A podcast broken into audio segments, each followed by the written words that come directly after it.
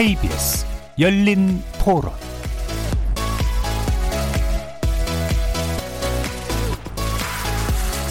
안녕하십니까. KBS 열린 토론 정준희입니다.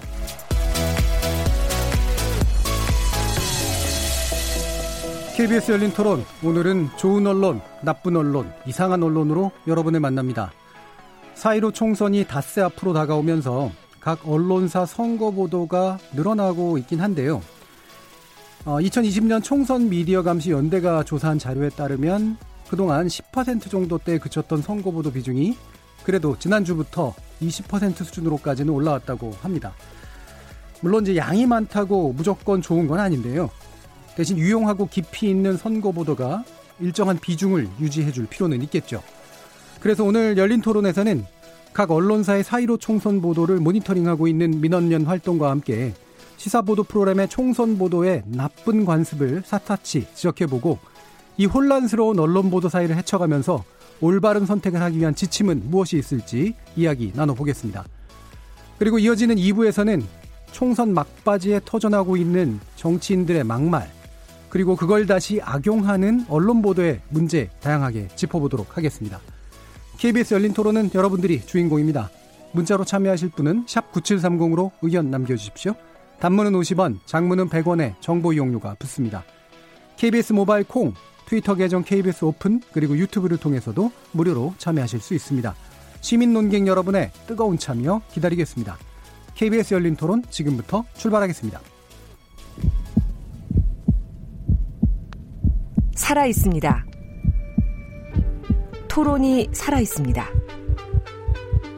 살아있는 토론, KBS 열린 토론. 토론은 라디오가 진짜입니다. 진짜 토론, KBS 열린 토론.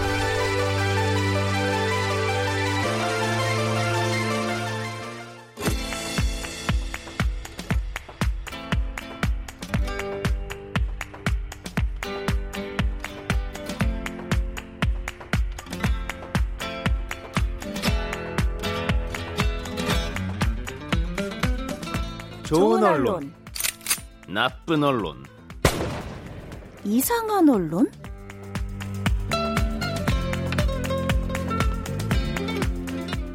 자, 오늘 함께 해주실 세 분의 전문가 소개하겠습니다. 신한대 교양교육대학 이정훈 교수 나오셨습니다. 안녕하세요. 언론인권센터 정치외교원이신 정비정 박사 함께 하셨습니다. 안녕하세요. 자, 그리고 총선 미디어 감시연대 모니터 활동을 하고 계시죠. 민주언론 시민연합의 임동준 활동가 함께 하셨습니다. 안녕하세요. 자, 총선 미디어 감시연대 어떤 데인지 좀 소개해 주세요. 어, 네, 총선 미디어 감시연대는 말 그대로 제21대 국회의원 선거를 감시하는 어, 연대 단체고요. 민주언론 시민연합을 포함해서 뭐 언론노조라는 언론노조라든지 현업 단체들이 예. 합계 협력하고 있는 단체입니다. 예, 거기서 모니터링 활동을 하시면 모든 미디어 다 보시나요? 어, 모든 미디어를 다 보진 않고요. 예. 저희도 활동가들이 그래도 꽤 있어서 어, 저는 지금 종편 시사대담 프로그램을 맡고 음. 있고요. 뭐 예. 신문 보도를 맡고 있는 활동가, 방송 예. 보도를 맡고 있는 활동가, 그리고 유튜브를 모니터하는 활동가도 있습니다. 예. 그 맡으신 일마다 어, 업무의 부담이 좀 다를 것 같은데 굉장히 제일 힘든 일 하고 계시는 것 같은데요? 어, 정신적으로는 가장 힘든 일이라고 생각합니다. 예, 알겠습니다.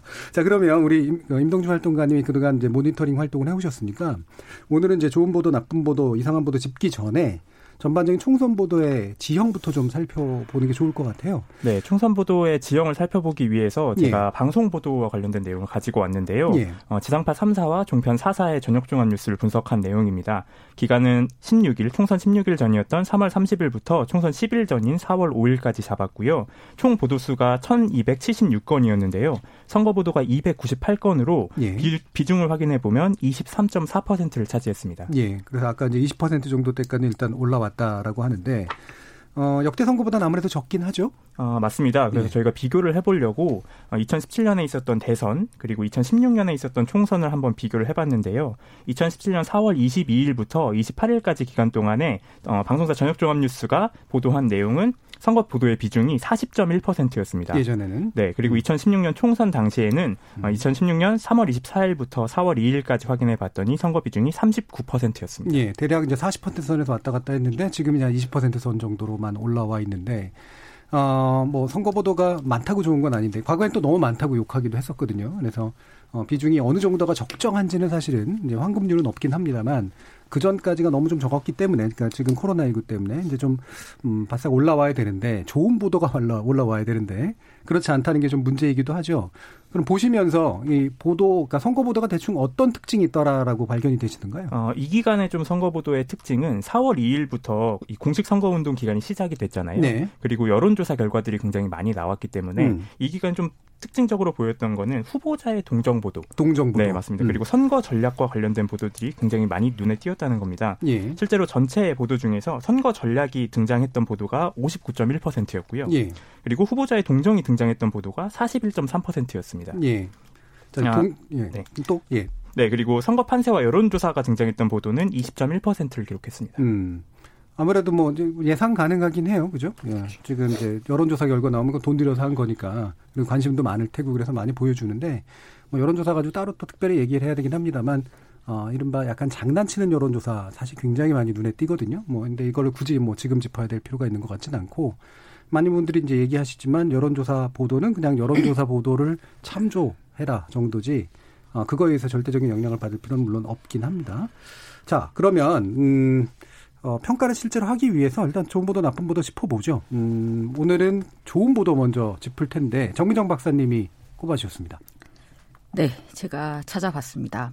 음, 제가 오늘 소개해드릴 좋은 보도는 MBC 뉴스데스크의 정치적 참견 시점입니다. 정치적 참견 시점. 네, 정참시라고 예. 줄여서 부르는데요.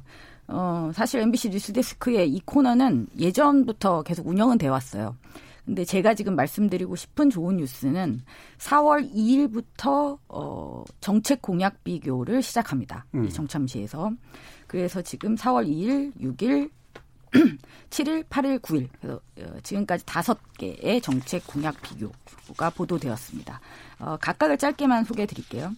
어, 일단 1탄. 1탄은 정부의 코로나19 대응에 대한 여야의 평가를 전하면서 네. 어, 제가 또 긍정적으로 봤던 거는 양당의 평가뿐이 아니라 거대 양당 정책을 보완하는 방안을 제시했던 다른 정약 정당들의 공약도 정리해서 소개를 했다는 부분입니다. 네. 그래서 민생당, 정의당, 국민의당. 어, 그래서 재난지원금을 포함해서 폭넓은 어떤 제도적인 개선안들을 제시했던 정당의 공약들을 어, 비교적 잘 소개를 했습니다. 그리고 6일은 2탄이었는데요. 2탄은 성범죄와 관련된 대책에 대한 공약 비교였습니다. 각 당의 공약을 소개하면서 어, 4년 전 총선 때 공약하고 또 비교를 했는데요. 예. 약속을 지키지 않고 재탕만 하는 부분도 지적이 음. 되었습니다. 예. 그리고 7일은 이제 3탄 부동산 정책입니다. 어, 양 당의 정책과 함께 민생당, 정의당 정책도 이제 소개를 했고요. 그다음에 8일은 이제 네 번째로 어, 검찰 개혁에 대한 부분을 다루었습니다. 그러니까 공수처를 저지하고자 하는 주장과 공수처를 사수해야 된다라는 주장을 비교를 해서 어, 소개를 했고요. 그다음에 9일이 다섯 번째로 외교 안보에 대한 공약이었습니다. 주로 중국과 일본에 대한 입장 차이가 비교돼서 소개가 되었고요. 어, 그리고 민생당, 정의당, 국민의당 같은 경우는 병역 관련 공약이 또 소개되었습니다. 음. 그러니까 전반적으로 제가 총선에 대한 뉴스를 볼 때는 참 그렇습니다. 제가 기대하는 거는 누가 누가 잘하나 이런 걸 알고 싶은데 음. 어, 실제로 보도는 누가 누가 이기나 이 얘기만 네. 좀 하고 있다 이런 네. 느낌을 많이 받았어요. 음. 투표를 하기 위해서 판단 근거가 될 수 있는 정보를 제공해야 된다는 측면에서 저는 뉴스데스크의 정참 씨가 좋은 사례가 될 수 있다라고 네. 생각해서 소개드립니다. 이게 이제 그 전지적 참가 시점이라고 하는 예능 프로그램으로부터 이제 힌트를 얻어서 만든 이제 제목으로 짐작이 되는데 어떻게 보고 나니까 도움이 되시던가요? 일단 가장 핵심적인 공약들을 음. 중심적으로 해서 어, 소개를 하니까요. 네. 아무래도 네. 도움이 되죠. 근데 대신 좀 그런 건 있습니다. 시간 제약이 너무 짧으니까 그러니까. 네, 굉장히 음. 단편적인 어떤 지식을 그냥 나열하는 정도 수준에 네. 그치는 측면도 분명히 있습니다. 네. 근데 제가 이것을 좋은 뉴스로 택한 이유는 워낙 정책 공약 이것에 대한 소개 자체가 없다 보니 그리고 특히 방송사의 메인 뉴스에서 이것을 예. 어, 고정으로 해서 다룬다는 측면을 긍정적으로 예. 평가했던 거죠. 저도 그 포인트가 되게 중요한 것 같아요. 그러니까 TV 우리나라 TV의 정시 뉴스에서 공약을 제대로 다루는 건 사실 대단히 어렵잖아요. 형식적으로 네. 뭐 1, 2분 이내에 그런 걸 다루기가 어렵고 그러다 보면 외려 안 다루니만 못하게 단순화가 일어나 버리는 경향들이 있는데 그럼에도 불구하고 이거를 어 메인 뉴스에 중요한 꼭지로 올려준다라고 하는 것 자체는 상당히 좀 의미가 있는 일이다라고 이제 보는 건 맞는 것 같고요. 시청자들에게 일단 질문을 던질 수 있는 거죠. 네. 어, 단편적이긴 하지만 이걸 보고 찾아볼 수가 있잖아요. 그렇죠. 아 이번에 이 정책을 네. 그럼 더 구체적으로 이 정당이 어디까지 제시하고 있는가 뭐 이런 측면에서 저는 도움이 될 수 있다고 그 봅니다. 네. 제가 좋은 보도를 맞진 않았는데 하나 꼭 소개해주고 아, 싶은 소개하고 게 보도가 있어서 음. 경향신문인데요. 그 이번에 바뀐 선거법 때문에 만 18세 유권자들이 처음으로 이제 투표권을 행사할 수 있게 됐는데 만 18세 유권자들이 알았으면 좋을 만한 이제 내용들 그리고 만 18세 유권자들과 관련된 청소년 공약 뭐 이런 것들을 집중적으로 어, 분석하고 비교한 예. 기사가 예. 4월 9일자에 경향신문에 실렸는데 한 면에 네 꼭지나 실렸어요. 음. 그래서 이것도 저는 음, 굉장히 의미 있는 보도다 어, 그런 생각을 했습니다. 예. 어, 이렇게 지면을 많이 할애해서 특히나 관심을 갖는다 갖는다 그러긴 하지만 제대로 해부해서 해주는 거는 쉽지 않은 주제였는데 그렇죠. 그것도 충분히 좀 긍정적으로 평가는 될 것 같은데 어, 임동준 활동가님이 그 보니까 이제 이 총선 미디어 감시 연대에서도 유익 보도를 선정한다고 해요. 네, 예, 맞습니다. 예, 어, 떤 기준, 어떤 유형으로 하고 계시는 건가요? 아, 저희가 분류를 할 때에요. 예. 유익성이 있는 보도인가를 한번 따져보는 기준을 8가지 정도를 잡아봤는데요. 네. 첫 번째는 정책을 제공하는가, 정책에 음. 대한 정보를 제공하는가 여부입니다. 아무래도 선거가 정책과 공약 중심으로 이루어지기 위해서는 언론 보도가 이끌어줘야 하는 부분이 있잖아요. 그래서 정책을 설명하는지가 첫 번째 요소였고요. 두 번째는 이 정책을 설명하면서 각 후보별로, 정당별로 정책을 비교해줘서 예. 어떤 정책이 더 좋고 어떤 정책이 더 문제인지를 지적을 해주는가를 어, 요소를 뽑아봤고요. 예. 세 번째는 사실 검증 여부입니다. 어, 후보자나 혹은 정당이 하는 주장이 예. 사실관계와 부합하는지 틀리는지에 대한 부분을 판단하는 보도가 있는가. 아, 그리고 네 번째는 시민사회 여론과 시민사회 운동이 있는 내용들을 소개를 하는가에 대한 부분을 뽑아봤습니다. 예. 아, 후보자의 발언이나 혹은 음. 정당의 정책에 대해서 시민사회 내에서도 평가가 있을 수 있고 이것에 네. 동조하거나 혹은 비판하는 여론이 있잖아요. 이 내용들을 적합하게 설명을 하는지 어, 이 부분을 네 번째 요소로 뽑아봤고요. 다섯 번째는 신진 후보와 군소정당을 소개하는가입니다. 예. 어, 거대 양당에 비해서 이 신진 후보라든지 군소정당의 경우에는 언론 보도에서 굉장히 적게 다뤄지잖아요. 예. 그래서 이 내용을 거대 양당에 끼워 넣는 것이 아니라 군소 정당의 유의미한 정책이라든지 어, 유의미한 신진 후보를 따로 별도의 리포트로 해서 설명을 하는지 예. 어, 이걸 요소로 한번 넣어봤고요. 그럼 그 부분에서 군수 후보면 무조건 다 좋은 건가요? 아, 그렇지는 않고요. 네. 사실 이 군소 정당과 신진 후보를 다루면서도 네. 황당한 공약이라든지 그렇죠. 이색 네. 선거 운동을 위주로 다루는 케이스들이 있어서요. 예. 이 부분은 저희가 유익성으로도 뽑지만 이 문제가 되는 유해성 보도에도 조항을 넣어놨습니다. 네. 아 그리고 여섯 번째로는 시민의 질이나 시민의 논평을 포함한 보도가 있는 겁니다. 음. 마찬가지로 후보자의 정책이나 정당의 정책에 대해서 시민들의 의견 그리고 시민들이 평가하는 내용을 보도에 포함을 했는가를 어, 평가 요소로 넣은 거고요. 일곱 번째는 온라인에서 추가 정보를 얻을 수 있는 내용들을 보도에 넣었는가입니다. 예. 사실 지금 단계에서는 언론도 정보를 전달하지만 시민들도 사실 언론과 마찬가지로 정보를 얻고 있잖아요. SNS라든지 어, 온라인 커뮤니티라든지 이런 유의미한 정보들을 얻을 수 있는 온라인상에서 얻을 수 있는 정보들을 전달하고 있는가도 하나의 요소로 뽑아봤고요. 마지막으로는 앞서 어, 경향신문 보도와 마찬가지로 개정된 선거법과 관련된 예. 내용을 전달하고 있는가를 여덟 번째 요소로 뽑아봤습니다. 예. 그럼 아까 또 이제 그 정책의 좋고 나쁨에 대해서 평가를 해준다라고 하는 것도 어떤 기준인가요? 어, 사실 정책의 좋고 나쁨을 평가하는 것이 예. 어, 근래 언론 보도들을 보면 음. 이 정당이 이런 정책을 발표했다라는 음. 보도가 대다수잖아요. 예. 그 부분을 좀 넘어서서 정책이 실현 가능한 것인지 예. 혹은 이, 정, 이 정당의 정책과 다른 정당의 정책을 비교했을 때 두 정책의 차이점이 무엇이고 어, 어떤 부분이 유권자에게 더 도움이 되는지 이런 부분을 평가하는 걸 집어넣었습니다. 예. 그러니까 왜냐하면 정책은 또 가치 판단이 상당히 개입되는 거기 때문에 그래서 심층성에 좀 더 아마 초점을 둬서 이야기를 하는 것 같네요. 그 자체의 어떤 판단보다는. 네. 자, 그럼 이렇게 이제 한 여덟 가지 유형으로 어, 유익성에 대해서 이제 얘기를 해주셨는데 뭐 이 부분 나중에 좀 더 우리가 같이 나눠서 얘기해 보고요. 나쁜 보도 이정훈 교수님. 네, 저는 그 나쁜 보도로 그 4월 7일자 조선일보의 그 서지문 고려대 명예교수가 쓴 칼럼 예. 조국을 조국 일당에게 내줄 것인가라는 제목의 칼럼을 음. 선정했습니다.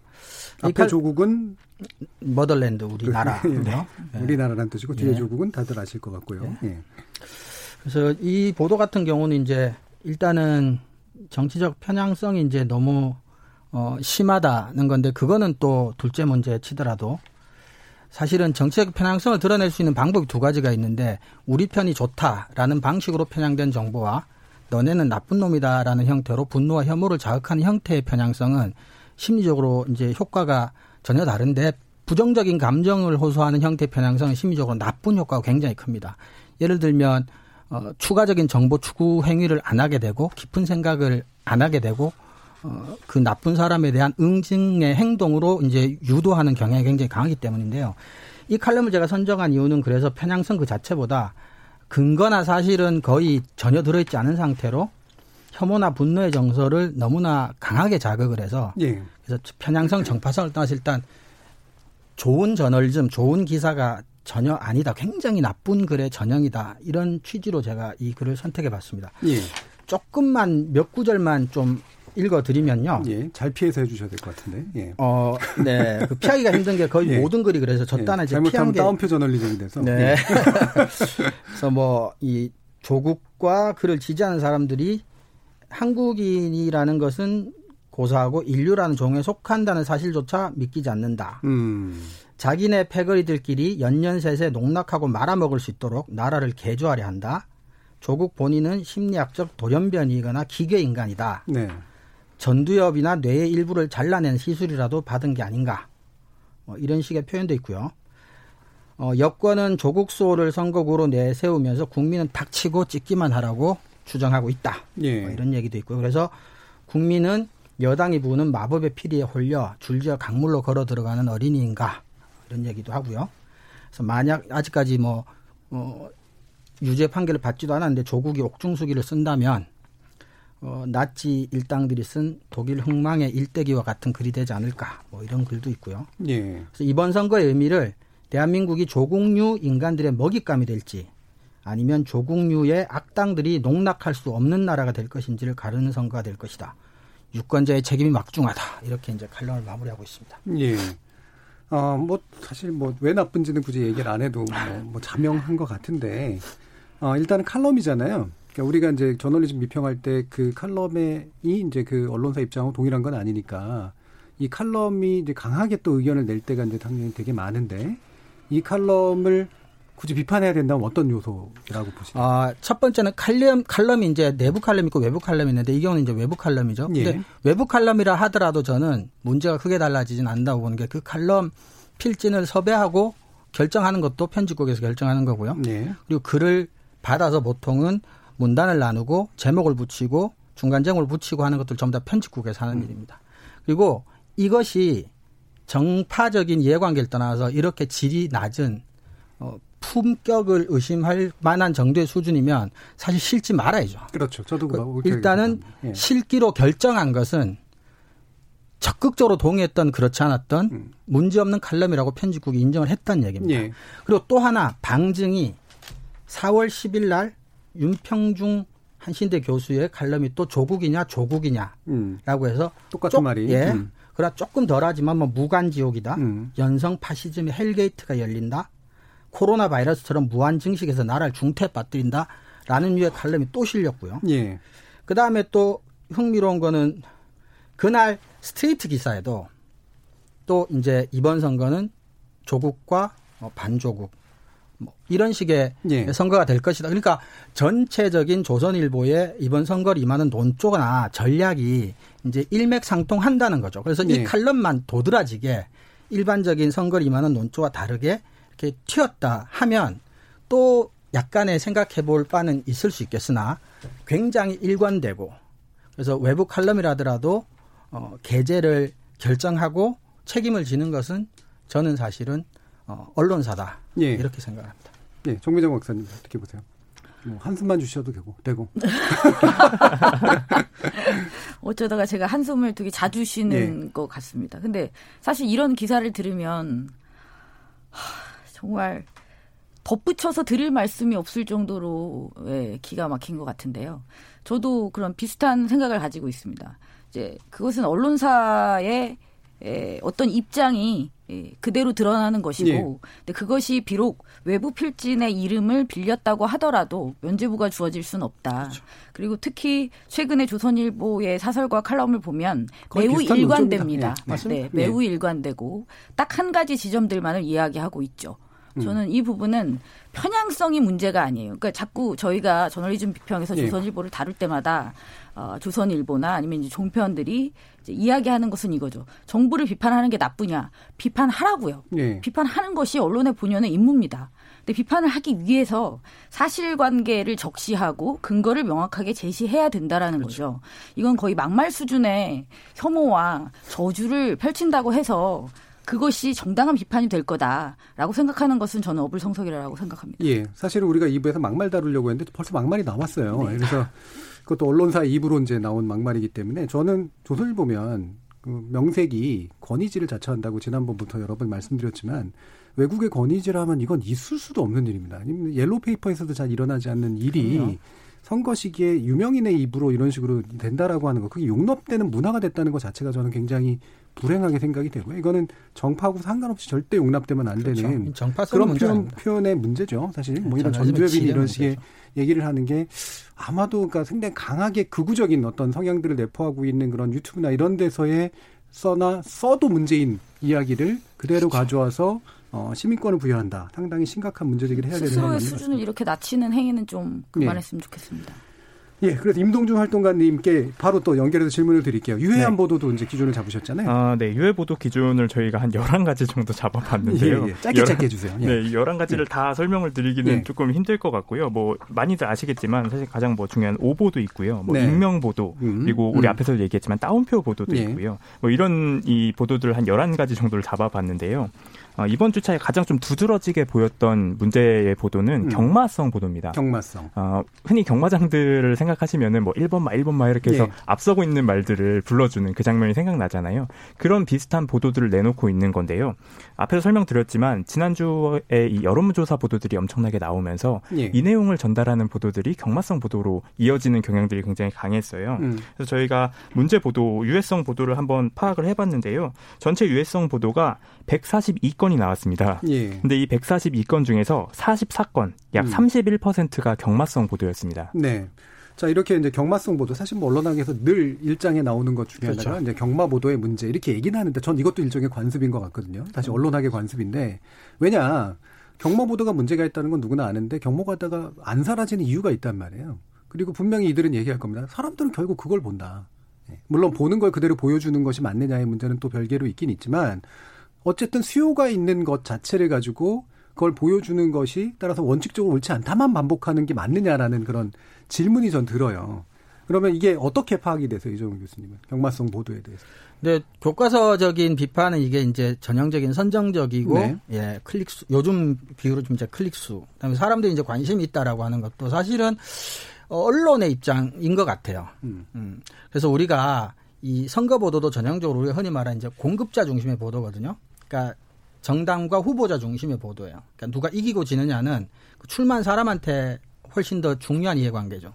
근데 선거라고 하는 게 누가 당선이 되고 누가 탈락이 되는 출마자들의 잔치나 정당의 잔치가 아니라 그렇게 되고 나면 시민들한테는 이제 찍고 안 찍고밖에 없는 거죠. 네. 그러니까 이 선거라고 하는 행사나 제도 자체가 시민들에게 민주주의를 학습하는 장이 되기 위해서는 이런 경마식 보도보다는 아까 정책 얘기도 나왔지만 그런 정책 분석, 비교 이런 것들을 통해서 선거를 계기로 삼아서라도 바쁜 일상생활 속에서 현재 한국 사회의 중요한 문제 그리고 근미래에 대한 비전 이런 것들을 시민들이 진지하게 고민할 수 있는 기회가 돼야 되는데 경마식 보도는 이제 그런데 좀 도움이 전혀 되질 않고 출마한 사람, 정당 그리고 그걸 통해서 클릭 수를 유도할 수 있는 언론사한테만 이제 선거에 있어서 일종의 공급자 생산자 중심의 예, 접근법이란 점에서 좀 문제는 심각하다고 생각합니다. 사실 유권자들이 투표를 할 때 정보가 필요하잖아요. 내가 저 사람이 어떤 사람인지 알아야 이제 찍, 찍는 거니까 결국 사람을 선택한다라고 봤을 때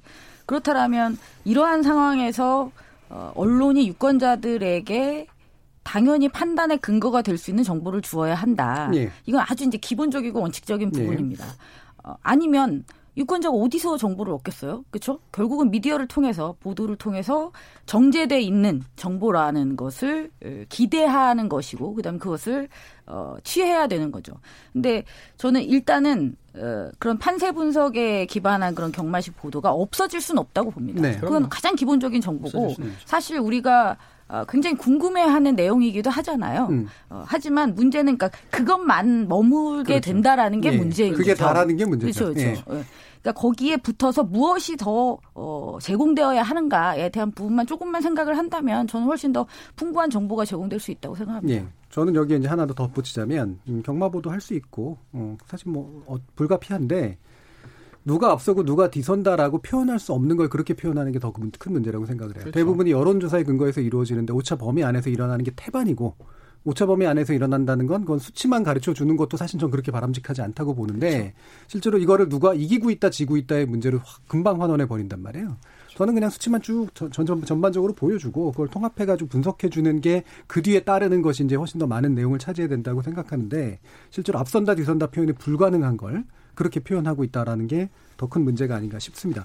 어, 임동준 활동가님이 이제 이렇게 유익 보도나 유해 보도 이렇게 비교해 많이 해보셨는데 네. 전반적으로 어떤 게 비중이 더 큰가요?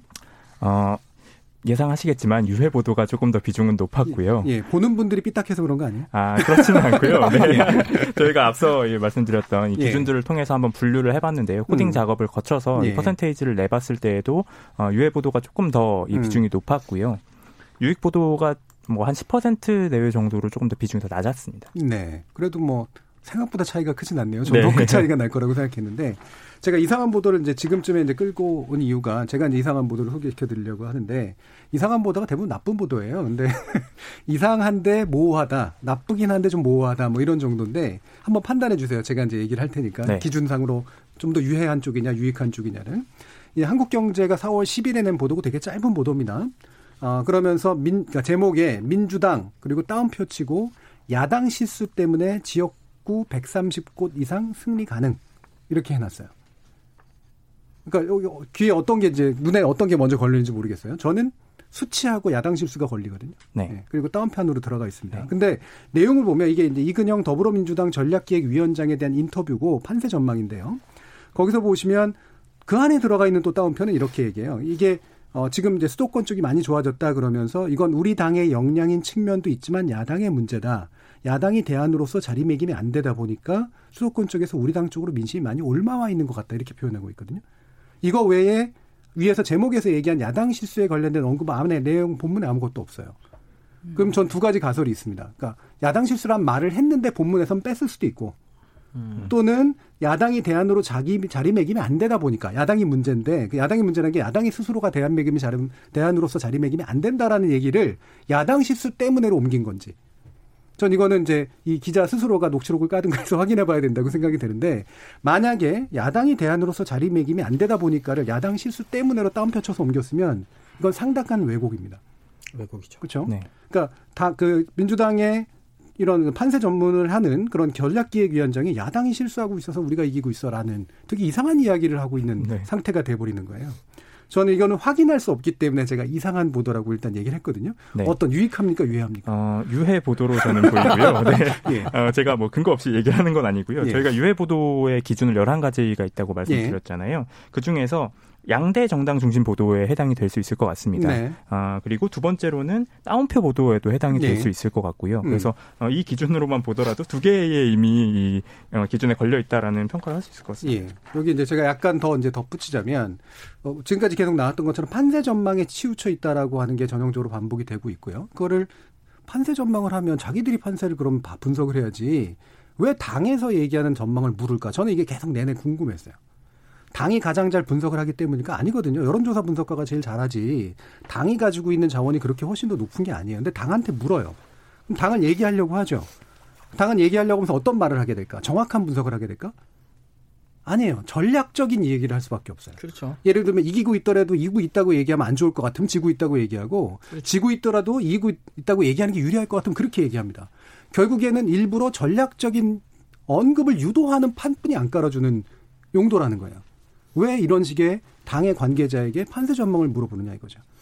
더 나쁘게는 무능하고 게으름의 음. 표현이죠. 언론 스스로가 판세 분석을 해야죠. 그럼. 네. 이게 딴표 저널리즘의 가장 나쁜 점 중에 하나인데 게으르고 무능한 저널리즘이 생존할 수 있는 조건. 음. 그게 바로 다운표 저널리즘. 덧붙여서 무능하고 예. 게으른 정도보다는 비겁하죠. 예. 비겁도 네. 하죠. 비겁하죠. 예. 잘못되면 그 원 발언을 한 사람한테 책임을 돌리면 되죠. 그렇죠. 예. 그래서 이게 악의성의 문제로 따지면 제가 이 안에 기사 기사만으로 확인이 안 되기 때문에 어 이거를 좋다 나쁘다고 판단 안 하고 그냥 이상하다고 했습니다만 어, 세 분이 각자의 기준을 가지고 나쁘다고 또 판단을 해주셨네요. 알겠습니다. 자 그러면 좀 더 들어가서 음, 몇 가지 좀 더 짚어보죠. 임동준 활동가님께 정책 보도에 관련된 내용들 많이 필요하다라고 얘기를 하는데 네. 사실 또 정책 보도를 잘하는 게 어렵잖아요. 맞습니다. 기본적으로 어떤 사례들이 좀 있었나요? 어, 저희가 정책 보도 중에서도 어, 이 정보가 과연 유익한 정보인가라는 네. 어, 질문을 던지고 싶은 보도가 있었는데요. SBS의 총선용 기획 보도 기생총이었습니다. 기생총. 네, 이게 기자 가 전하는 생생한 총선 리포트의 줄임말인데요. 예. 네, 아, 이, 이 기획 보도의 취지는 예. 지역에 직접 내려가서 지역별 쟁점 현안과 민심을 알아보겠다 이게 취지였습니다. 네. 어, 그런데 저희가 보다 보니 이게 과연 지역의 쟁점과 정책을 전달하는 것인가, 분석하는 음. 것인가에 대한 의구심이 들었는데요. 예. 괜찮은데. 네. 음. 어, 대표적인 예시가 4월 4일 날 보도였습니다. 보도 제목이 어, 다운표 치고 음. 도시철도 신설 vs 다시 다운표 치고 예. 광주를 제2 강남으로 음. 이게 보도 제목이었는데요. 보도 내용을 보면 경기도 광주 을 후보들이 도시철도를 신설하겠다. 음. 서울 지하철 8호선을 지역까지 연장하겠다. 네. 어, 이런 공약을 내세웠다라는 걸 소개해 주는 겁니다. 음. 사실 정말 좋은 유익한 보도가 되려면 이 정책이 정말 실현될 수 있는지, 있는지. 그렇죠. 네. 네. 그리고 이 예산이 얼마나 드는지 그리고 예비 타당성 조사와 같은 과정을 음. 통과할 수 있는지를 음. 짚어줘야 하는데 그런 내용이 하나도 들어있지 않습니다. 예. 사실은 이거 몇 개 옛날 사례만 끌고 와도 바로 반박이 가능한데 그죠? 지금 어, 모노레일 깔았다가 예, 엄청난 네. 빚을 안고 무너진 지자체들 많잖아요. 그렇죠? 네. 예. 어, 그리고 이 보도가 사실 문제 보도로 눈에 띄었던 이유가요. 예. 4월 1일 날 KBS가 이 9시 뉴스 뉴스9에서 국회 감시 K라는 이 기획 예. 보도를 통해서 이 철도 관련된 공약들이 얼마나 음. 허황된 공약이었는지 음. 예. 그리고 예산이 얼마나 많이 들어갔고 실제로 어, 집행되거나 이루어지지 않았는지를 짚은 보도가 있었습니다. 네. 그래서 비슷한 기간에 나온 두 보도가 굉장히 음. 크게 차이가 있었다는 점도 네, 네, 주목된 부분이었습니다. 음. 그러니까 예를 들면 지역 문제는 굉장히 중요해. 우리나라는 이제 뭐 대선은 더 심하지만 총선이라고 해도 사실은 수도권 중심주의가 되게 강하잖아요. 그러니까 지역 이슈 같은 것들이 그 지역 언론이 아니면 사실은 중앙 언론을 통해서 접, 접하기는 굉장히 드문 편인데 그런 점에서 경향신문 같은 경우도 비슷한 정책 분석 보도가 시리즈로 나간데 대신에 경향신문의 특징은 그러니까 중앙에서 내려가는 게 아니라 그 지역에 사는 전문가들, 그 지역에 사는 시민 활동가들, 그 지역 사람들한테 이제 지역의 현안과 이슈를 분석하고 물어보게 만드는 형태였더라고요. 네. 그래서 뭐 보도의 깊이나 분석의 깊이는 차치하고라도 이제 지역 사람들 눈을 통해서 지역의 이슈를 보게 하는 것도 예. 그러니까 SBS에서 지역으로 직접 내려가서 그렇게 보는 것보다는 그래도 조금은 낫지 않았을까 싶은 생각도 있네요. 예. 그 SBS가 그 서울을 벗어난 지역에 대해서도 커버를 하던가요? 어떻습니까? 어, 이, 이 경우도 보셨다시피 예. 경기도 예. 지역이고요. 예. 그래서 어, 지역과 관련돼서는 조금 더 넓게 보는 음. 것 같기는 한데요. 음. 서울만 이 특정했다라고 보기는 조금 힘들 것 같습니다. 예. 음. 저, 좀 궁금한 네. 게그 기생총이라고 별도의 코너를 만들어서 직접 움직이는 거잖아요. 네. 근데 그 양 당의 그 공약만 소개하고 그냥 끝이에요? 사실 그러니까 이 리포트 네, 내용 자체가 그, 그, 정도의 구성이라고 저희는 보였고요. 그러니까 뭐이 네. 공약을 설명하는 것 이외에 별다른 내용이 과연 있는가에 대해서도 음. 이 리포트가 좀 음. 그래서 저희도 좀 보면서 예. 좀 의문이긴 했습니다. 네. 네. 근데 매체의 특성은 조금은 우리가 고려는 해야 될 것 같아요. 그 면죄부는 아닌데 음. 방송이라고 한 네. 특성상 사실은 이게 이제 정책의 분석 같은 경우는 신문이나 잡지 같은 이제 지면 매체들이 훨씬 더 이제 근본적으로 유리한 측면이 아, 그쵸, 있잖아요. 예. 그래서 예. 방송 같은 경우는 이제 보통 일반 스트레이트 같은 경우 뭐 3분 내외로 reporting을 해야 되니까 물론 이제 기획 같은 경우는 조금 늘어지더라도 뭐 한 4, 5분 안에 그렇게 하는 게 힘드니까 차라리 뭐 저런 거는 뉴스에선 짧게 다루고 뭐 심층 보도 프로그램이나 뭐 시사 교양 프로그램에서 좀 더 깊이 있게 다룬다든지 하는 네. 형태로 뭔가 보완을 아니면 홈페이지를 활용해서 네. 뭐 이렇게 좀 깊이 있는 분석을 예. 그렇게 별도로 떼든가 아니면 네. 메인에서 다루려면 그냥 가가지고 현장감만 살리려고 가면 안 되죠. 그렇죠. 네. 뭔가 이렇게 내용을 제보를 받거나 뭐 이렇게 뭔가를 들어서 그렇죠. 그걸 가지고 팔려고 이제 가면 1, 2분 안에도 충분히 좋은 보도 할 수 있거든요. 그러니까 기사에는 음. 비판적인 지점이 저는 분명히 들어가야 된다고 봅니다. 여기서 네. 비판이라는 것이 비난을 하라는 것이 아니라 이, 이 당의 후보가 이렇게 이런 입장을 내놨다. 이 당의 후보가 이런 입장을 내놨다. 하지만 이 지역에서는 이러이러한 문제가 있다. 예. 그러니까 그거 하나만 직접 취재를 통해서 그 그렇죠. 그 지역에 대한 이야기만 추가를 해도 짧은 시간 안에 충분한 저는 내용을 담을 수 있다고 그러니까 생각합니다. 방송 기자면 또는 방송국 제작자들이면 이제 방송이라는 매체에 적합한 정책 비판 장르나 포맷을 그렇죠. 네. 고민을 그렇죠. 해야 된다는 얘기죠. 이게 그냥 관습이라서 그래 네. 결국 문제가 되는 거예요. 그러니까 현장 그렇죠. 사진이 필요하니까 그냥 마침 그렇죠. 음, 거기다 이름을 붙여버린 건데 그래서 이른바 아까도 이제 후보 동정 보도의 문제점 짚어주셨잖아요. 그러면서 나오는 여러 가지 관습적 보도들 있지 않습니까? 이를테면 뭐 늘 가족 누가 딸려 나왔다는 아, 등뭐 이런 거 네. 누가 더 예쁘다는 등뭐 이런 식의 보도들도 되게 많았을 것 같은데요. 어, 이번에도 어김없이 등장을 예. 했고요. 어, 대표적인 보도가 TV조선에서 나왔는데요. 예. TV조선 같은 경우는 이 후보들의 이색 선거운동 음. 이런 부분을 선거운동. 네, 주목을 한 겁니다. 그래서 어떤 내용이 있었냐면 사실 TV조선이 이걸 이 리포트에서 본인들이 설명하는 이유는 코로나19로 후보들이 얼굴을 알리기 어려운 게 고민이다. 뭐 이런 지점을 이제 예. 언급을 하면서 설명을 한 건데요. 그래서 예. 자신을 알리기 위한 각종 아이디어가 역대 그 어느 선거 때보다 속출하고 있다. 음. 이런 설명을 해줍니다. 문장도 참 여전해요. 네. 맨날 쓰는 문장. 네. 네. 어, 그러면서 등장을 했던 게 뭐 대형 풍선 인형, 음. 혹은 AI 뭐 이런 음. 것들을 이용한 선거 유세가 예. 있었고요. 특히 TV조선이 좀 주목했던 후보는 무소속의 이행숙 후보입니다. 예. 이 이행숙 후보가 말을 타고 이 잔다르크 복장을 하고 말을 타고 이 선거 유세를 했는데 예. 그 장면을 그대로 보여준 겁니다. 예.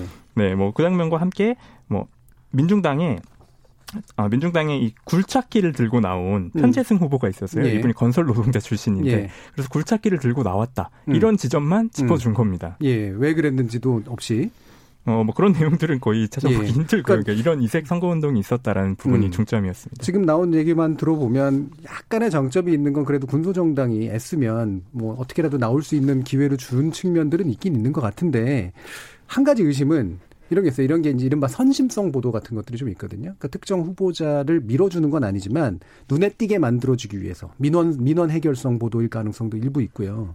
또 한 가지는 이제 우리 국감장이나 이런 데 보면은 보아뱀 들고 뭐 무슨 뱀 들고 나와 가지고 네. 이제 잠시 자기 얼굴 보여주는 이런 거잖아요. 다시 말하면 퍼포먼스를 해서라도 눈에 띄게 만드는 이런 걸 자꾸 자극하고 유도하는 그런 경향들이 분명히 있을 것 같아요. 네, 맞습니다. 어, 예. 네, 그런 이런 사실 이, 이 같은 내용의 보도가 JTBC에서도 음. 등장은 했습니다. 네, 네. JTBC 같은 경우는 이런 이색 선거 유세를 서, 소개를 한 다음에 음. 후보자들이 이목을 끄는 것도 중요하지만 예. 총선 공약이나 정책을 제대로 알려야 한다라는 음. 점을 비판적 시각으로 보기도 했고요. 예. 그래서 예. TV조선과는 조금 차이를 네, 보였습니다. 그거라도 하나 덧붙이는 게 다행이네요. 네. 그러면 이렇게 이제 종편 영상 매체가 가지는 힘이라는 게 분명히 있어서 우리 신문은 보통 많이 분석을 하게 되는데 이 종편이나 지상파 보도 양상들이 대부분 어떤가요? 정, 정정 박사님? 네, 저 근데 한 가지만 예, 예. 좀 짚고 넘어가고 싶은데요. 그러니까 언론이 유세, 선거 유세나 아니면 정치에 어떤 품격을 높이는데 기여하는 것이 아니라 예. 오히려 저질로 만들고 선정적인 어떤 행위를 하도록 유도하고 유도하는, 있다는 그렇죠. 측면에서 예. 저는 굉장히 지양해야 될 보도라는 음. 음. 생각이 듭니다. 그렇죠. 네 그리고 질문이 예 종편하고 지상파든 예, 예, 영상 매체들은 대충 어떤 총선 보도들 하던가요? 아 그러니까 이 방송 예. 방송 일반으로 놓고 봤을 때.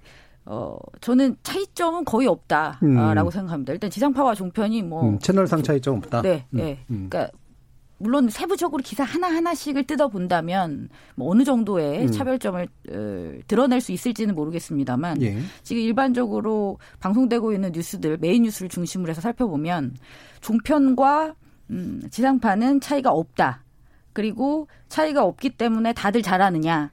그런 측면에서 차이가 없는 것은 아니다. 예. 그러니까 뭔가를 이렇게 찝어서 이야기를 할 만한 거리 자체가 없습니다. 음. 너무 파편적이고 일반화된 판세 중심의 보도만이 예. 이루어지고 있다. 음. 그나마도 선거에 관련한 보도 자체가 적고 예. 그나마도 그렇게 이루어지고 있다라는 점이 가장 아쉬운 지점인 음. 것 같습니다. 그러니까 아무래도 선거 보도, 방송 보도는 그러니까 뉴스 중심으로 이제 이루어진다고 할 때 관습을 별로 안 넘어서고 있는 측면에서 서로 네. 비슷할 수밖에 네. 없는 그렇게. 게 있는 것 같아요. 음. 시사 쪽으로 들어가거나 이른바 논평 쪽으로 들어가면 또 차이들이 좀 나오긴 하겠습니다만 그 부분은 특히 그러니까 다 따옴표예요. 음. 정치인이 아, 뭐라고 말했다. 그다음에 이 당에서 뭐라고 말했다. 이것을 그냥 붙이는 거죠. 예. 다 그렇습니다. 대부분. 그러니까 실제로 그 텍스트로 이제 올라온 걸 먼저 검색을 하게 되니까 우리가 그렇죠. 영상을 바로 이제 보지 않으면 똑같아요, 진짜. 진짜 예. 똑같아요. 예. 그 짧은 길이 안에 따옴표 몇 개로 누가 뭐라고 말했다가 거의 대부분의 방송 보도를 차지하고 있는 거 이런 건데 이 부분까지 좀 짚어봤으면 좋겠어요. 그 채널 A 기자 문제 지난주에 다뤘잖아요. 네. 어, 지금 방통위가 불렀죠, 사장. 불렀죠. 예, 그리고 실제로 인정했습니다. 문제가 네. 있다라고 하는 점을. 어디 어디 어, 느 정도까지 진행되리라고 보세요? 그러니까 어제 방통위에서 채널 A를 사업자를 불러서 의견을 들었고요. 예. 그래서 진상조사위원회에 외부위원을 참여시킬 것을 권했지만 거부를 했고요. 음. 그리고 채널 A에서는 회사 측에서는 몰랐다. 기자 개인의 잘못이다. 거기까지는 이제 인정을 했습니다. 네. 개인적 일탈이다 그랬죠. 네, 그렇죠. 근데 이제 중요한 건 그러면 진상조사가 언제까지 끝나냐? 21일 전에 끝나지 않는다. 여기서 음. 21일이라는 시점은 재승인, 재승인. 네. 네, 딱 그 시점인 거죠. 네. 그러니까 버티기에 들어갔다고 이제 볼 수 있습니다. 음. 그래서 저는 방통위가 이제 무엇을 해야 할까? 예. 여기에 좀 우리가 주목을 해야 될 것 같습니다. 예. 이렇게 조사를 회피하고 시간을 끄는데 계속 이렇게 무력하게만 대응을 할 것인지 음. 아니면 어, 재승인 거부까지는 아니더라도 음. 지금 벌어진 지금 확인된 이 사실, 그러니까 기자가 벌어진 사건을 보도하는 것이잖아요. 원래 예. 기자는. 예. 근데 이 기자는 사건을 만들려고 했어요. 그렇죠. 그것도 네. 협박을 통해서 없는 사건을 만들려고 했고 거기서 끝나는 게 아니라 이 사건을 가지고 정치 지형에 영향을 미치려고 했다는 거죠. 예. 이건 다 확인된 사실입니다. 지금 이것을 방통위라는 규제기관이 그냥 묵과할 것이냐 물어봤더니 아니랜다. 에서 끝날 것인지 예. 아니면 이 이후에 이것과 관련해서 어떠한 조치를 내릴 것인지 예. 저는 강력한 조치가 예. 필요하다고 예. 생각합니다. 그러니까 지난주에는 우리가 이제 재승인 절차라는 측면에서만 절차적으로 해석을 해드렸는데 이게 나중에 행정소송의 거리도 될 수 있다. 그래서 되게 여의치는 않다라고 해석을 해드렸는데 사실 재승인 절차만의 문제가 분명히 아니거든요. 이거는 그렇죠. 이제 특히나 사장이 인정한 상태에서는 그 이상 재승인 절차도 상관이 있지만 또 다른 종류의 수많은 장치들이 있을 수가 있기 그렇죠. 때문에 그 부분에 대한 전면적인 고민이 필요한 시점인 것 같아요. 이종 교수님. 예, 방통위도 꼭 재승인뿐만 아니라 음. 규제기관에서 가지고 있는 수단을 검토를 해서 음. 어, 적절한 제재나 어, 규제는 어, 필요하다면 반드시 이루어져야 된다고 보고요.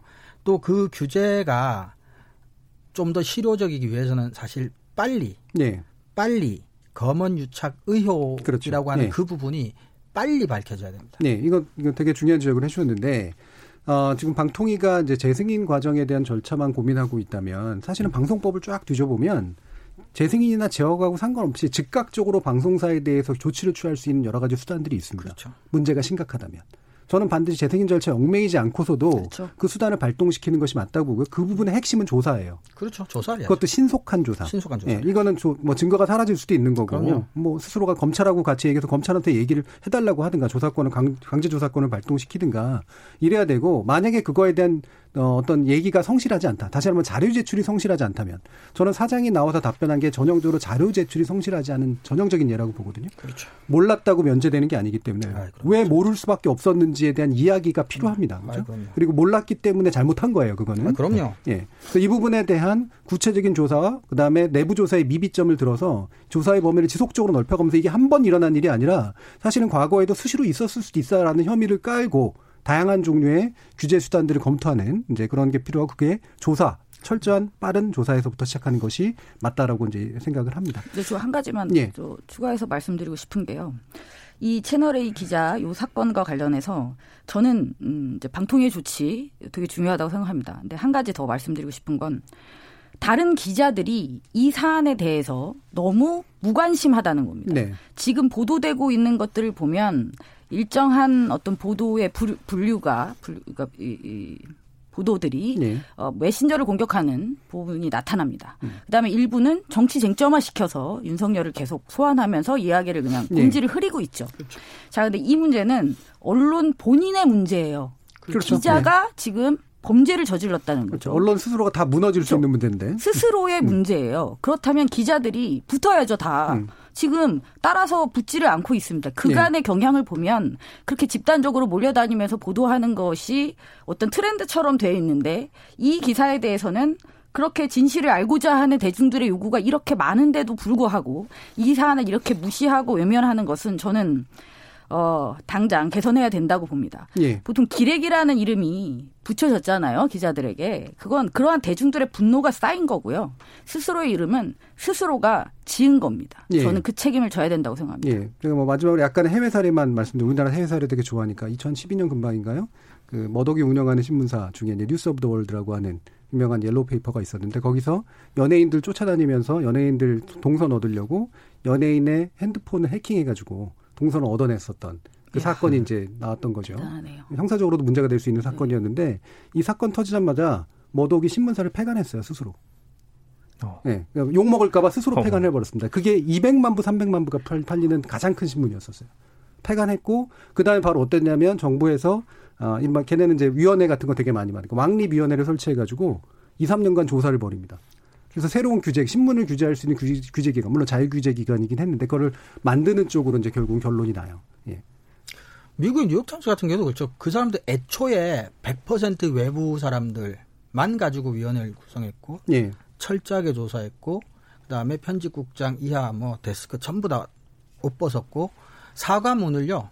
우리나라 성냥갑처럼 하는 게 아니라 1면부터 2면인가 3면인가에 걸쳐서 사과문을 썼는데 그 네. 사과문이 기가 막힌 게 잘못했다가 아니라 경위를 밝혀요. 음. 이 사건이 어떻게 그렇죠. 제이슨 블레어 사건이 어떻게 시초에 시작했고 음. 어떻게 진행되었고 경관 이랬고 우리는 어떻게 알게 됐는데 그래서 우리의 잘못은 이러이러한 것이었고 그래서 우리 이러이러한 조처를 했다까지가 한 신문지면 한 두세 면에 걸쳐서 나간 걸로 저는 알고 있고 네. 뭐싹 책임졌고 채널에도 마찬가지예요. 일단은 이 의혹은 밝혀지고 조사는 해야 되지만 그 전에 그 전에 뉴욕타임즈는 조사하기 전에 먼저 했지만 몰랐고 알았고가 아무런 관계가 없습니다. 네. 일단 책임을 음, 져야 됩니다. 네. 네. 책임을 져야 됩니다. 네. 내부에서 책임을 져야 되고 몰랐다는 건 더 웃긴 얘기일 수도 있습니다. 예. 그래서 저는 이거는 뭐 1, 2주 안에 끝날 문제는 당연히 아니기 때문에 또 지속적으로 우리가 지켜보면서 다음 주든 다다음 주든 더 지속적인 어떤 감시와 평가를 해보도록 하겠습니다. 오늘 임동준 활동가님이 같이 해주셔서 되게 좋은 내용 많이 해주셔서 좋은데 어떤 조언을 한번 또 남겨주시고 싶으신가요? 어, 네, 사실 제가 오늘 음. 나오면서 김원경 저희 대표에게 네. 압력을 하나 받은 게 있습니다. 아하. 이 채널 A 사안과 관련해서 음. 저희 민주언론 시민연합이 청와대 국민청원을 진행 중인데요. 네. 이 채널 A의 이 문제, 검언 음. 유착의 문제를 명확하게 방통위가 밝힐 수 있도록 네. 국민청원을 통해서 시민들의 뜻을 보여주자라는 음. 취지입니다. 네. 그래서 민주언론 시민연합 홈페이지에 들어오시면 국민청원 음. 링크가 있습니다. 그래서 네. 어, 시민 여러분들께서도 이 사안에 관심을 가지고 계시다면 이 문제가 이만큼 심각하다라는 걸 한번 뜻으로 표현해 주셨으면 좋겠습니다. 있습니다. 예. 어, 이제 검찰 고발도 면허년대 하셨고, 그 다음에 네. 국민청원까지 주도하고 있네요. 뭐, 알아서 잘 판단해 주시기 바랍니다. 어, 이어지는 2부에서는 어, 이렇게 어, 총선 국면에서 나타나고 있는 또 막말의 문제, 그 막말 관련된 보도의 문제도 한번 짚어보도록 하겠습니다. 지금 여러분께서는 KBS 열린 토론과 함께하고 계십니다.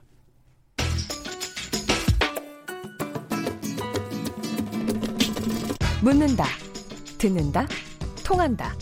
KBS 열린 토론. 듣고 계신 청취자 여러분 감사드립니다. 들으면서 답답한 부분은 없으신가요? 궁금한 점은요? 그렇다면 함께 토론에 참여하시죠.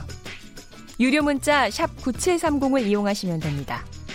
단문은 50원, 장문은 100원의 정보 이용료가 있습니다. 스마트폰 어플리케이션 KBS 모바일 콩을 통해서도 무료로 참여하실 수 있습니다. KBS 열린 토론은 언제나 열려 있습니다. 듣고 계신 KBS 열린 토론은 매일 밤 1시에 재방송됩니다. 자, 우리 일부 토론 진행되는 동안 청취자들이 보내주신 의견 들어보겠습니다. 정희진 문자 캐스터. 네, 지금까지 청취자 여러분이 보내주신 문자들 소개합니다. 먼저 유튜브 청취자 허도행님. 국민들은 말 그대로 사실에 대한 철저한 취재를 통한 기사를 원합니다. 취재 없이 받아쓰기에 매몰된 언론이 언론인가요? 콩 아이디 3213님. 총선 지지율 보도만 하지 말고 공약 위주의 방송도 많이 만들어주셨으면 합니다 해주셨고요. 유튜브 청취자 사분사분하다님. 언론사의 책임 방기, 방통위의 심사보류 방기가 대한민국의 가장 큰 문제인 듯 싶네요. 콩 아이디 3699님. 사안을 객관적으로 적시하고 분석해 독자가 최종 판단을 할 수 있도록 도와주시는 것이 좋은 언론의 역할이라고 생각합니다. 유튜브 청취자 이창섭님. 보수 언론들의 언론 카르텔, 이런 것들이 언론 공작, 정치 공작을 하게 되는 근본적인 문제죠라고 보내주셨습니다. 네, KBS 열린 토론. 이 시간은 영상으로도 생중계하고 있습니다. 유튜브에 들어가셔서 KBS 일라디오 또는 KBS 열린 토론을 검색하시면 지금 바로 토론하는 모습 보실 수 있습니다. 방송을 듣고 계신 여러분이 시민 농객입니다. 계속해서 청취자 여러분들의 날카로운 시선과 의견 보내주세요. 지금까지 문자캐스터 정희진이었습니다. KBS 열린 토론 금요일 코너 좋은 언론, 나쁜 언론, 이상한 언론의 2부 주제는 막말을 대하는 언론의 자세 이대로 좋은가입니다. 함께 해 주실 두 분의 전문가 소개하겠는데요. 언론인권센터의 정책위원이신 정미정 박사 그리고 신한대 교영교육대학의 이정훈 교수 이렇게 두 분과 함께하고 있습니다. 자, 막말 앞에서 이미 이제 언론이 스스로 막말을 해버리고 있는 상황에 대해서 얘기를 했고, 어, 그 가운데 이제 또 총선 막바지에 정치인들의 막말들이 터져 나오고 있는데, 어, 구체적인 이야기를 막말을 전달해 드리고 싶지 않기 때문에 네. 뭐 그렇죠. 다운표를 잘 하지는 않겠습니다. 근데 지금 차명진 후보, 그다음에 뭐 김대호 후보 등등이 이제 계속해서 나오고 있죠. 자, 근데 근본적으로 이런 막말이 도움이 된다고 생각하고 있을까라고 어떻게 짐작하세요? 정민정 박사님? 저는 예. 이 막말을 좀 나누어 보고 싶어요. 예. 이 후보들 했던 막말을 제가 뭐 밤, 인용을 하진 않겠습니다. 음. 네. 실수였던 사, 어, 경우가 있고요. 실수가 있고. 예, 실수가 있고. 예. 그다음에 저는 차명진 후보 같은 경우는 이건 전략적인 전 고의적이라고 예, 판단이 되죠. 예, 예. 전략적인 발언이다. 음. 아, 명확하게 음. 이렇게 봅니다. 그러면 이 두 개는 좀 분류해서 사고를 네. 해야 될 것 같은데 저는 네. 특히 이렇게 전략적인 발언에 대해서 언론이 그 후보가 원하는 것을 지금 해주고 있죠. 음. 스피커 그렇죠. 역할을 음. 해주고 있습니다. 예. 전혀 비판적인 시각을 배제한 채 음. 그냥 완벽하게 그가 했던 말을 조목조목 그대로 전달을 해주는 것이죠. 예. 그러면 그렇게 언론이 해주니까 계속해서 그런 막말을 하는 겁니다. 네. 자, 막말을 해서 욕을 먹을 거를 몰랐을까요? 알죠. 하지만 이분은 전력 있는 분이잖아요. 내 네. 지지층이 더 굳건해질 것이라는 네. 믿음이 있기 때문에 이 막말을 하는 겁니다. 어차피 네. 나를 욕하는 자들은 안 찍을 것을 알고 있으니까. 근데 언론이 여기에 부안해동해서 이 부분을 오히려 확산시키고 유포시키는 어떤 스피커로서 기능을 하는 것은 정말 문제가 있는 거죠. 예. 지금 이제 그, 차, 그 차명진 후보는 이제 세월호 유가족에 대한 이제 막말을 했고 계속 논란이 있다가 통합당 차원의 탈당 권고 정도로 지금 결정이 내려졌는데 TV조선은 이제 즉각 차후보를 제명했다라고 단언하기도 했고요. 약간 오보 사태가 좀 있었죠. 물론 김대호 후보 같은 경우가 그 3, 40대 무지론 뭐 해서 이제 결국은 이제 노인 예, 장애 그, 그, 예, 노인 장애인 비하까지 거기 이제 제명됐죠. 제명이 된 이제 그런 케이스잖아요. 저는 그게 예. 고의와 실수를 예, 나누고 당에서 그걸 아, 안다고 봅니다. 음. 그러니까 조치가 지금 다르잖아요. 그 차이도 네. 있고요. 음. 세대에 대한 뭐 비하 발언하고 어, 박근혜 전 대통령 세월호로 이어지는 이쪽은 그렇죠. 통합당에서 느끼는 그러니까 어 그게 어떤 뭐 극단적인 지지층이라 하더라도 예. 조금 정치적인 고려해야 될 사항들이 저는 분명히 다르다고 봅니다. 그리고 어 차명진 후보 개인한테 하는 얘기가 아니라 국회의원에 출마하는 사람들이 당연히 당선을 목적으로 하지만 정치인들이 총 선거에 출마할 때는 당선이 안 되더라도 그 이후까지도 그러니까 이게 이제 하나의 흐름에서 오는 어 정치적인 행위이기 때문에 설령 만약에 당선이 되지 않더라도 그 이후까지 본다든지 그러니까 차명진 후보 입장에서는 이제 박근혜 전 대통령과 뭐 그뭐 뭐 그러니까 아주 극단적인 음, 통합당의 지, 일부 지지자들과 자기가 정치적인 어떤 그런 어, 연대나 연계 같은 것이 있다고 자기가 생각한다면 자기가 정치 생명을 이어가는 어, 그런 전략적인 판단에서 이거는 정 박사님도 얘기했지만 이게 실언하고는 전혀 상관없는 그렇죠. 고의적일 뿐만 아니라 굉장히 전략적인 발언일 네. 수도 있습니다. 그러니까 저는 이걸 그래서 예전에 스피커 저널리즘이라고 했는데 정치인들이 전략적으로 하는 막말에 대해서 대신 스피커가 돼줘가지고 널리 퍼뜨려줌으로써 그렇죠. 어, 의도하는 효과를 하도록 만들어주는 공범입니다. 그렇죠. 이건 분명히 의도적인, 그러니까 둘 다 의도적인 어떤 그렇죠. 문제를 안고 있는. 상태라고 저는 보는데요. 어, 제가 몇 개 그 관련된 보도를 좀 얘기를 좀 드려볼게요. 어, 일단 이제 보면 아주경제하고 세계일보가 비슷한 시기에 4월 6일 날 이렇게 냈는데 어, 김대호 후보 발언에서 했습니다. 그러면서 어떤 얘기를 하냐면 제목이 둘 다 거의 비슷해요. 총선 D-9 범여 3, 40대 문원리 발언에 통합당 난타, 청년평화 망언. 그다음에 세계일보인데 총선 D-9 범여 통합당 김대 후보 발언에 발끈 청년평화 망언. 방금 두 개 기억하신지 모르겠죠. 몇 글자 안 달라요. 범여 예. 가 발끈을 했다고요? 그러니까 범여가 바로 통합당을 난타했다. 그러면서 아. 청년평화 망언이다. 이제 이런 식으로 연결된 거예요. 근데 일단은 제목이 상당히 제목이 이상하고 뭐 몇자 안 틀리네요. 예. 지금 보시면 사진도 똑같이 위에 메뉴에 배치했고요. 아, 이 후보의 사진을. 그다음에 내용도 보시면 내용이 다 더불어민주당의 어떤 논평은, 그다음에 무슨 의원의 논평은, 시민당의 논평은 이런 식으로 쭉 했는데 내용이 거의 비슷해요. 아주경제하고 세계일보가 굉장히 다른 언론사로 네. 알고 있는데 어떻게 제목에서부터 그 다음에 인용되는 사람들의 발언까지 거의 똑같을까? 둘이 뭐 단톡방에서 공유했나? 이런 식의 생각이 들 정도로 거의 똑같고요. 저는 여기서 범여라고 하는 걸 굳이 왜 썼을까? 어떻게 생각하세요? 글쎄요. 범염은 무슨 말이에요? 그러니까 일단 소위 말하는 위성비례 정당까지를 포함해서 정의당까지 그, 포함해서 예, 정의당까지 쓰던, 포함하고 쓰던 표현인데 예, 심지어는 이제 약간은 미래통합당 계열이 아니라고 짐작되는 무소속 후보, 예를 들면 김성식 무소속 후보까지도 포함해가지고 지금 인용해서 발언을 하고 있거든요. 근데 범여라는 말이 저는 올바른 말이 절대 정치적으로도 올바른 용어가 아니라고 생각하는데 야권이 자기 스스로를 단일자로 만들어내기 위해서 그렇죠. 만들어낸 그렇죠. 전략적인 용어라고 생각을 해요. 또 지금 저쪽을 야합의 이미지를 갖게 만들려는. 그렇죠. 이거 유상이 뭐 범진보인데 그건 뭐 그나마라도 이념적 성향 가지고 만들어냈다면 그거는 그 자체도 별로 문제가 있지만 범여라고 이제 말하면서 통합당을 난타한다 이러고 있거든요.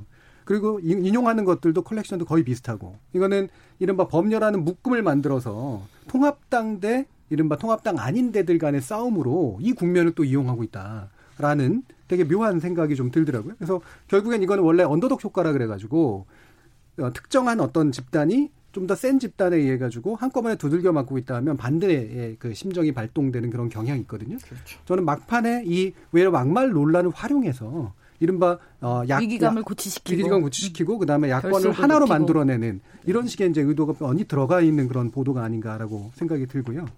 또 한 가지도 말씀을 드릴게요. 예, 제가 많이 조사해 많이 찾아오셨네요. 네. 자, 이게 이제 조선일보인데, 음, 4월 어, 6일 보도입니다. 또 비슷한 시기입니다. 결국 입이 문제, 이해찬 부산 초라, 김대호 3040 논리 없어. 자, 그리고 국민일보의 4월 7일입니다. 이해찬 초라한 부산, 김대호 무지한 3040, 또 이어진 말실수. 제목만 보고 어떤 문제가 짐작이 되세요? 사실은 이제 그 이해찬 씨의 발언 네 하고 예. 이제 그리고 이제 같이 이제 묶어서 같이 가는 거죠. 예. 그러니까 저는 이 부분이 그러니까 물론 이건 좀 조심스러운 얘기긴 합니다만 어느 정도의 말실수성이 들어가 있는 건 맞아요. 아까 이제 정민저 박사님 말씀하신 실수와 의도라고 네. 하는 것들은 이제 구별해서 봐야 되잖아요. 예를 들면 이해찬 그 대표의 부산 초라 발언은 따옴표로 딸 발언이 아니었었어요. 예.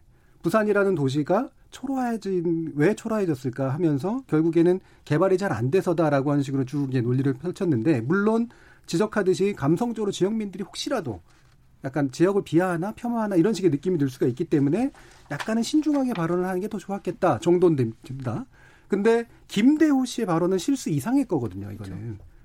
3, 40대 다 찍었고 그다음에 또 노인 장애인까지 다 포함해 가지고 상당히 좀 문제 있는 발언을 한 거죠. 그리고 그러니까 통합당에서도 이제 제명 조치를 좀 취한 거 아닙니까? 근데 이 두 가지는 말실수라고 하는 거로 여대 야라고는 구도를 만든 건 이게 되게 전형적인 매칭 거죠, 방식이에요. 둘다 그렇죠. 말실수하고 있고 둘 다 똑같다 이겁니다. 그런데 더 재밌는 건 뭔지 아세요? 조선일보의 보도에서는 부제목을 이렇게 붙습니다. 여야 익단 막말의 골치. 예, 둘다 골치 아프게 있다는 거죠. 김대호 논란 대자 송구 통합당은 징계 검토. 보시면 이해찬 대표나 더불어민주당에서는 아무런 사과 발언이나 아무런 말도 안 하고 있다.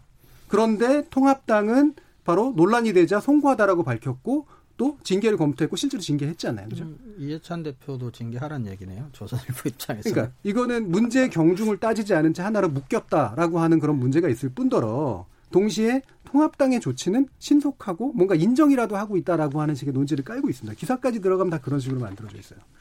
저는 지금의 막말 논란이 여러 가지 문제가 다운표도 문제 있고 스피커도 문제가 있지만 이 막말 국면을 어떻게든 정치적인 이득이나 이런 식으로 만들어내려고 하는 너무 속임, 그러니까 속셈이 뻔히 보이는 보도들이 이런 식으로 만들어진다라는 생각이 들어서 어, 그게 가장 좀 어, 걸리고 거슬리는 그런 식의 내용들이었습니다. 정미정 박사님 어떤 다른 보도들 중에 거슬리는 거 있으셨어요? 아, 저는 그 음. 광주를 얘기했었잖아요. 통합당 그, 주동식 네, 후보. 주동식 네. 후보가 제사에 매달리는 도시다. 저는 참 어떻게 이 5.18이라는 역사적인 음. 음, 사건을 그러니까 굉장히 슬프고 아픈 어떤 기억을 가진 도시잖아요. 음. 근데 그것을 그런 지역에 대해서 어, 정치를 한다는 사람이 자, 대의민주주의죠. 그러니까 국민들을 대의하는 어떤 후보로서 나간 겁니다.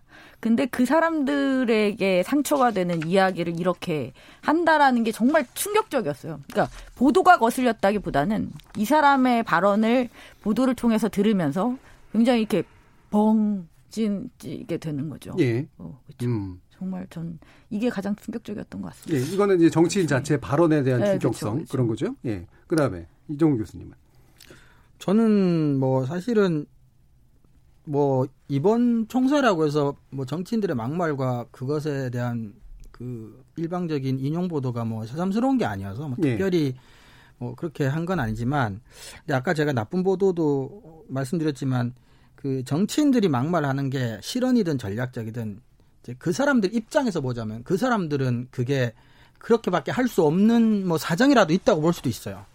어쨌거나 뭐 무풀이 악플보다 더 나쁘다고 어떤 식으로든 언론한테 보도 한 번이라도 받으려고 했을 수도 있고 더군다나 광주 지역구에 출마한 후보가 예. 광주시를 뭐 비하를 했는데 그게 이제 선거라는 점만 놓고 보자면 뭐 떨어지고 싶어서 최선을 다하는 것처럼 그렇죠. 보이는데 예, 예.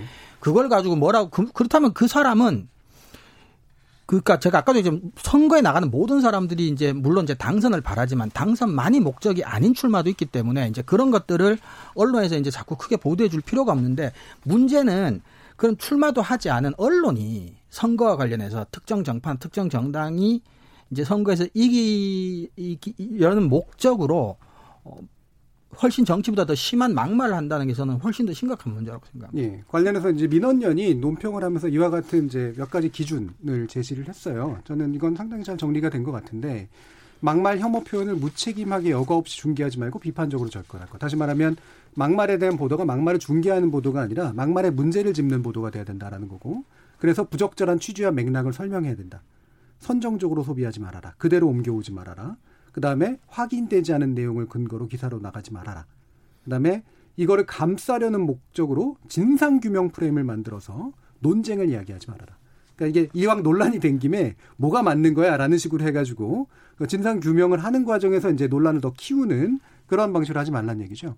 그리고 책임감 있는 보도를 해라. 뭐 이런 정도의 아, 제언들을 해주셨는데, 뭐, 뭐 민원연의 이 논평은 우리 막말 따옴표 보도에 있어서는 뭐 어, 가장 기본적으로 필요한 내용들을 이야기하고 있다고 생각이 들고요. 빠짐없이 원칙을 잘, 예, 잘 정리해놨죠. 예. 그 저는 막말을 전하는 언론의 그 태도가 음. 정말 음. 문제라고 생각하는데요. 그러니까 정치인이 막말을 한 거잖아요. 언론이 그것을 그대로 전하잖아요. 그러니까 내, 내 말은 아닌 거지. 근데 누군가가 말을 했으니까 사실에 근거했다. 라는 건데 저는 여기서 가장 중요한 부분은 민원연 논평에도 포함이 되어 있지만 비판적으로 접근해야 된다라는 거죠. 네. 그 사람이 그 말을 했던 거는 일단 팩트고, 그다음에 저는 유권자들 일단 알기는 알아야 된다고 봅니다. 음. 그러니까 그건 어쨌든 유용한 정보가 될 수 있는 거죠. 후보자에 대한 판단을 내릴 수 있는 근거로서 충분히 작동할 수가 있으니까요. 하지만 여기에서 기자는 취재를 통해서 새로운 정보를 넣어야죠. 그 음. 사람이 그 말을 했다는 건 다 알아요. 그렇다면 취재의 내용은 무엇이냐는 거지. 어떠한 맥락에서 이 사람의 이 말이 왜 부적절하고 네. 왜 적절하고 이 얘기를 했어야 되는데 지금 대부분 이 막말을 전하는 언론 보도는 취재한 내용이 없습니다. 없죠. 그냥 네. 그 말만 있어요. 그리고 SNS 관련된 SNS에서 다 긁어와요. 그렇죠. 예, 제가 아까 소개해주셨던 보도들도 보면 내용들이 발언자가 다 일부러 정당 관계자한테 가서 물어보고 따오고 뻔한 얘기거든요. 그 다음에 뭐 시민들의 반응 그리고선 인스타그램이나 이런 데 나왔던 그냥 다 따가지고 얘기하는 방식. 그렇죠. 그렇죠. 그리고 심지어는 반론이랍시고 막말과 혐오를 옹호하는 발언도 그대로 따서 옮깁니다. 이건 참 문제가 확실히 그 취재 없는 방금 지적하신 것처럼 사실을 더한 것이 없는 네. 그런 식의 보도라고 하는 대단히 무책임하고 게으르고 악의적이까지 한 일부에서도 말씀하셨잖아요 음. 교수님이 음. 왜 게으르고 무능하다 음. 그리고 비겁한 거죠 왜왜 네. 왜 스스로 취재를 못하고 왜 스스로 비판을 못합니까 땀표전 LG 관련해서 마지막으로 한 가지만 더 얘기하면 뭐 공영방송에서 이런 표현 써도 되는지 모르겠지만 사악합니다 음. 의견과 사실을 분리해야 된다고 흔히들 이제 객관주의 언론에 그게 뭐 모토처럼 되어 있는데 그러니까 어떤 언론사나 어떤 기자가 하고 싶은 말이 있는 거예요. 특히 이제 선거철에.